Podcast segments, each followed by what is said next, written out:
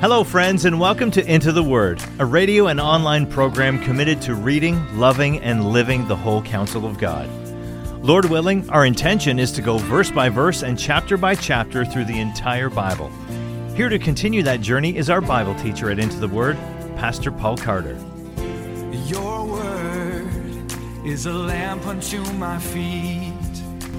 Hope you have your Bible open in front of you to Genesis chapter 3.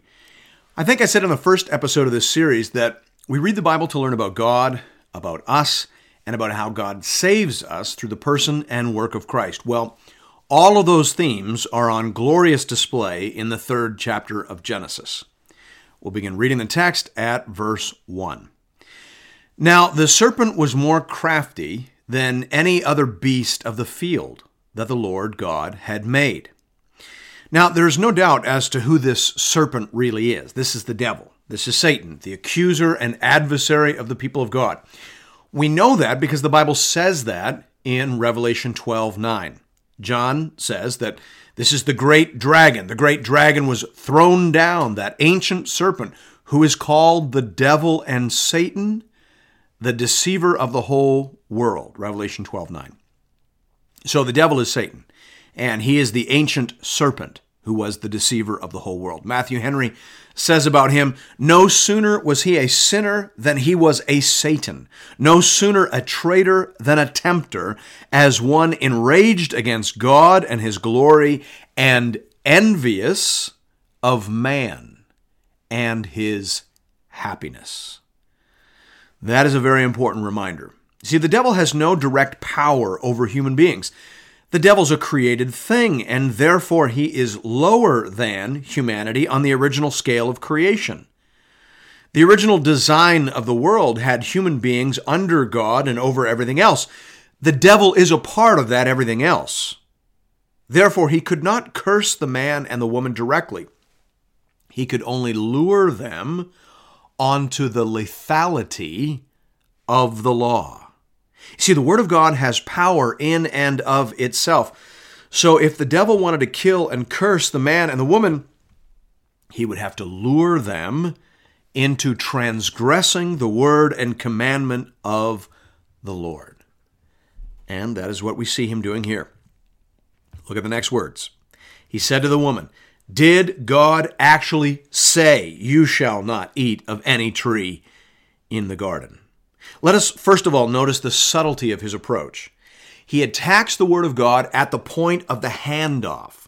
We remember from chapter 2 that Eve was not even present when God gave his word of command concerning the tree. That command was given to Adam before Eve had even been made.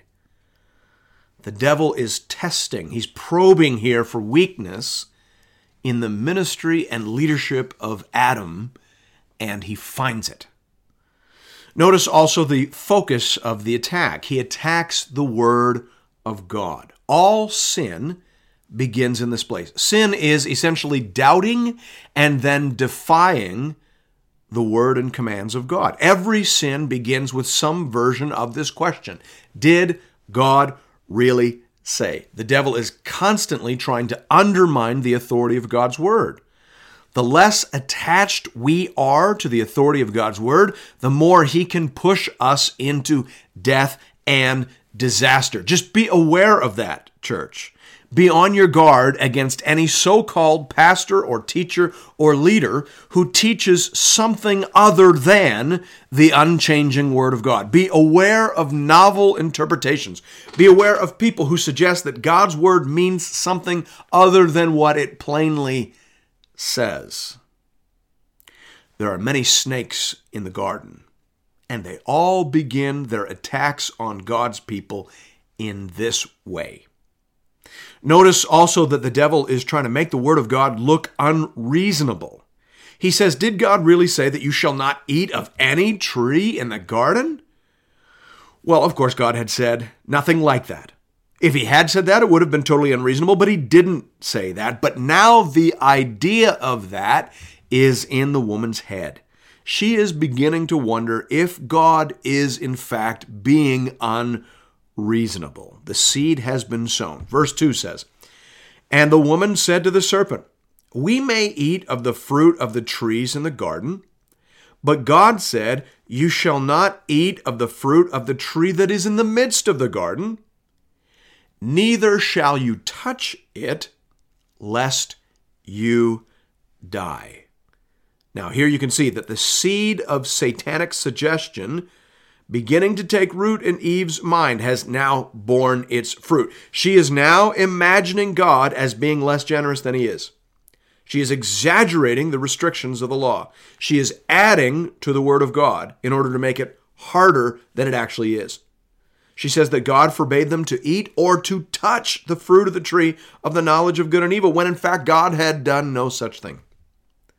The woman has walked into the trap. She is misremembering and misquoting the Word of God, and she is doubting God's goodness and generosity. The serpent continues his assault. Verse 4 says, But the serpent said to the woman, You will not surely die. So here the devil denies that God's word has any true power or lethality. There is no hell. There is no consequence. God is a pacifist. I'm sure of it. The devil has no end of fools and liars to spread that story throughout creation. This is a direct refutation of God's own self disclosure. Back in chapter 2, God had said, You may surely eat of every tree of the garden, but of the tree of the knowledge of good and evil you shall not eat, for in the day that you eat of it, you will surely die. God is not a pacifist, apparently, not if his word means anything, and he expects his commands to be obeyed. He has a law, it is a fence, and it is electrified. If you try and transgress it, you will die on it. That's what God says. But the devil assures the woman that the fence only looks electrified. Touch it, and you will see that it is perfectly benign. You see, the devil says, this is all a sham. The emperor has no clothes. He says in verse 5 For God knows that when you eat of it, your eyes will be opened, and you will be like God, knowing good and evil. God has tricked you, Eve. He's just like you, and you are just like him. He is trying to keep you from achieving your true potential. You don't need a God, Eve. You are a God. Don't let God make your decisions for you. You decide good and evil for yourself. You live your own truth, Eve. You are a goddess, and you deserve it. Verse 6 says So when the woman saw that the tree was good for food, and that it was a delight to the eyes, and that the tree was to be desired to make one wise, she took of its fruit and ate. And she also gave some to her husband, who was with her, and he ate. Here we learn a most distressing fact. Adam has been here with his wife, standing silently by while she faced the assault of the devil. He has been doing what weak men do nothing. When the serpent arrives with his temptations, Adam does not step forward as the steward of God's word and say, I will test the truth of your words, serpent. Speak to me. No. In fact, Adam does nothing and into the leadership void charges Eve. The Bible is introducing us to one of the universal facts of human nature. Men hide, men play, men get distracted, men abdicate, and women delight to fill the gap. Women charge in and men go fishing. Men should lead, but they rarely do. Eve is the unquestioned leader of humanity in this exchange, and Adam was a passive observer. The descent of humankind into fall and ruin was precipitated in large part by Adam's abandonment of his ministry and call and the usurpation of that ministry and call by his wife. And that fact lies at the heart of the human story. Verse 7 goes on to say, Then the eyes of both were opened, and they knew that they were naked. And they sewed fig leaves together and made themselves loincloths. Notice this, my friends. The devil promised special knowledge, but the knowledge they received was not the knowledge they had hoped for. Sin always underdelivers. What they got was shame and isolation. They immediately begin to hide from each other and from God. Verse 8 goes on to say, And they heard the sound of the Lord God walking in the garden in the cool of the day. And the man and his wife hid themselves from the presence of the Lord God among the trees of the garden. But the Lord God called to the man and said to him, Where are you? God always takes the initiative in our salvation. They weren't looking for him, God was looking for them. My friends, this is one of those things that you just have to understand. Old Testament and New, there is no such thing as a sinner seeking God. There aren't any here in Genesis 3, and there aren't any in the New Testament either. The Apostle Paul says in Romans 3, verses 11 to 12, no one seeks for God. That seems pretty clear. All have turned aside. Together they have become worthless. No one does good, no, not even one. Human beings in their fallen state run away from God. They seek idols and isolation. But thanks be to God, God comes looking for them. He seeks them out. He is the hound of heaven. He comes looking for them and he, Adam, said, verse 10, I heard the sound of you in the garden, and I was afraid, because I was naked, and I hid myself. He said, Who told you that you were naked? Have you eaten of the tree of which I commanded you not to eat?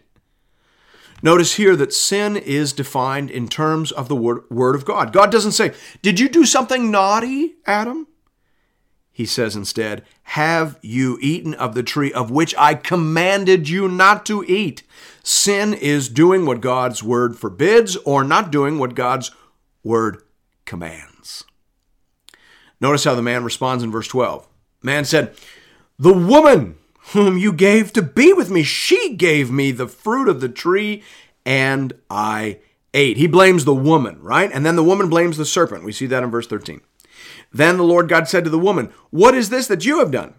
The woman said, The serpent deceived me and I ate.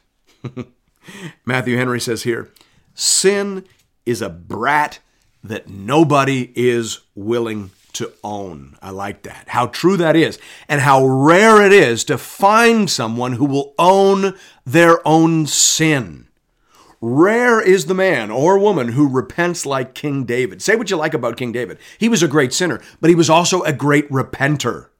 When he was confronted with his sin, he didn't blame Bathsheba for being beautiful. He didn't blame Uriah for leaving his wife unattended. He took responsibility. He said, 2 Samuel 12 13, I have sinned against the Lord. That is real repentance. This here in Genesis 3 is just blame shifting and nonsense. Verses 14 to 15 go on to say, The Lord God said to the serpent, Because you have done this, cursed are you above all livestock, and above all beasts of the field. On your belly you shall go, and dust you shall eat all the days of your life. I will put enmity between you and the woman, and between your offspring and her offspring. He shall bruise your head, and you shall bruise his heel. Theologians sometimes refer to verse 15 as the prot-evangelium, or the first giving of the gospel. God says to the devil that there will be perpetual warfare between him and his seed and the woman and her seed. But from the woman will come an offspring, a seed, who will defeat the devil at some cost to himself and return human beings to their original dignity and calling. This is the gospel, right? This is the good news that God isn't finished with humanity. A child will come, born of a woman, and he will be strong to save. He will suffer, but he will triumph and he will rescue us, restore us, and bring us home. That is the gospel. Thanks be to God. And we hear it for the first time in the Bible in Genesis 3:15. But of course, the reality of that promise is still a long way off for Adam and Eve. Verse 16 To the woman, he said, I will surely multiply your pain in childbearing. In pain you shall bring forth children. Your desire shall be contrary to your husband, but he shall rule over you. Every relationship is poisoned by sin. Nothing is untouched, not even the sacred bond of marriage. What was once so good, right? Just a chapter ago, they were naked and not ashamed. Everything now, though, is different. It is all tainted and forever changed. The woman will have contrary desires, desires contrary to her husband, but he shall rule over her. Scholars and linguists debate about how best to translate that verse, but however you slice it, it sounds like confusion and conflict to me. Such is marriage apart from the presence of God. Verse 17 And to Adam he said, Because you have listened to the voice of your wife and have eaten of the tree of which I commanded you, you shall not eat of it. Cursed is the ground because of you. In pain you shall eat of it all the days of your life. Thorns and thistles it shall bring forth for you, and you shall eat the plants of the field. By the sweat of your face you shall eat bread, till you return to the ground, for out of it you were taken, for you are dust, and to dust you shall return. There are a couple things we need to see here. First of all, notice that all sin involves a wrong ascription of authority. Adam should have treated the word of God as authoritative. Instead, he treated the word of his wife as authoritative. And many men commit that error. But treating anything as authoritative over and against the Word of God will result in sin. Treating the cultural consensus or the spirit of the age as authoritative over and against the Word of God will also result in sin, as it so often does in our day. Notice also that God does not curse the man or the woman directly, He curses their work and their environment. Everything they were meant to do is harder now because they're away from God, at war with each other, and fallen from their original nature and dignity. It's, it's hard for us to even imagine our original nature and dignity. Derek Kidner says very helpfully here he says, The nature miracles of Jesus give some idea of the control which man under God might have exercised. Have you ever even thought about that? That all, all those things that Jesus did, what, walking on the water, pulling coins out of the mouth of a fish, right? All that stuff is not just a display of his divinity. It's not, it's not actually a display of his divinity. It's a display of his unblemished, untainted, unfallen human nature.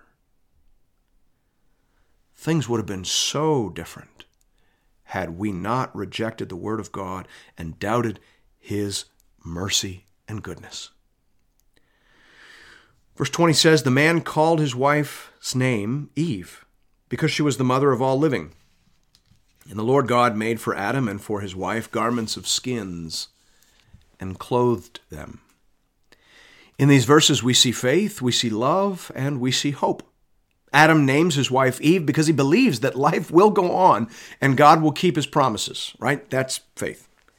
We see love. Even though the man and woman have sinned, God still takes care of them. He doesn't give up on them. He is punishing them, but not to kill them, but to heal them. He is, he is poisoning their wells, you might say, but only so as to eventually drive them home. He is blighting the earth and their employment, but only to whet their appetite for eternity. There is a hope and a future for the man and the woman. Verse 22 Then the Lord God said, Behold, the man has become like one of us in knowing good and evil. Now, lest he reach out his hand and take also the tree of life and eat and live forever. Therefore, the Lord God sent him out from the Garden of Eden to work the ground from which he was taken. He drove out the man, and at the east of the Garden of Eden he placed the cherubim and a flaming sword that turned every way to guard the way to the tree of life. Having rebelled against God, human beings are driven out of the garden. They will die, as God said that they would. There is a sense in which death is a kindness. It sets a limit on our probation and on the amount of damage we can do in our fallen state. The flaming sword reminds them that for now the way back to God is closed. They have violated, they have broken the first covenant. The commandment of God now is only death for them. If they try to go back that way, it will only end in frustration and ruin. They will need a new way. But thanks be to God, such a way has been promised. That's how the chapter ends. It's, it's a dark ending, but it's not without hope. They are fallen. They are frustrated. They are fighting, but all is not lost because God still loves them. And Jesus is coming. Thanks be to God. And thank you for listening to another episode of Into the Word. If you've appreciated the Into the Word ministry, I'd like to personally invite you to pay it forward by supporting a mission project that is very close to my heart. The Letha Daycare Outreach Project is a church based educational program designed to teach literacy, support low income families, and share the gospel of Jesus Christ with boys and girls in rural South Africa. I've seen this project with my own eyes. I have shaken the hands of parents whose families have been helped. I have heard the songs and Bible verses out of the mouths of some of these dear children as they have been taught and helped to put their trust in the Lord. And nothing would be more gratifying to me than for you to show your appreciation for Into the Word by investing in these little ones. You can do that in one of two ways. You can give through the Into the Word app or by visiting the Into the Word website at intotheword.ca. Just click on the Give tab and you'll find giving options for both Canadian and American listeners. This is a registered project with ABWE Canada and ABWE USA. So, tax receipts are available to all eligible donors. Just identify where you're listening from and click on the Fund button and select Letha Daycare Outreach. Thank you for considering this method of showing your support for the Into the Word program. And may God alone be glorified. Your word is a lamp unto my feet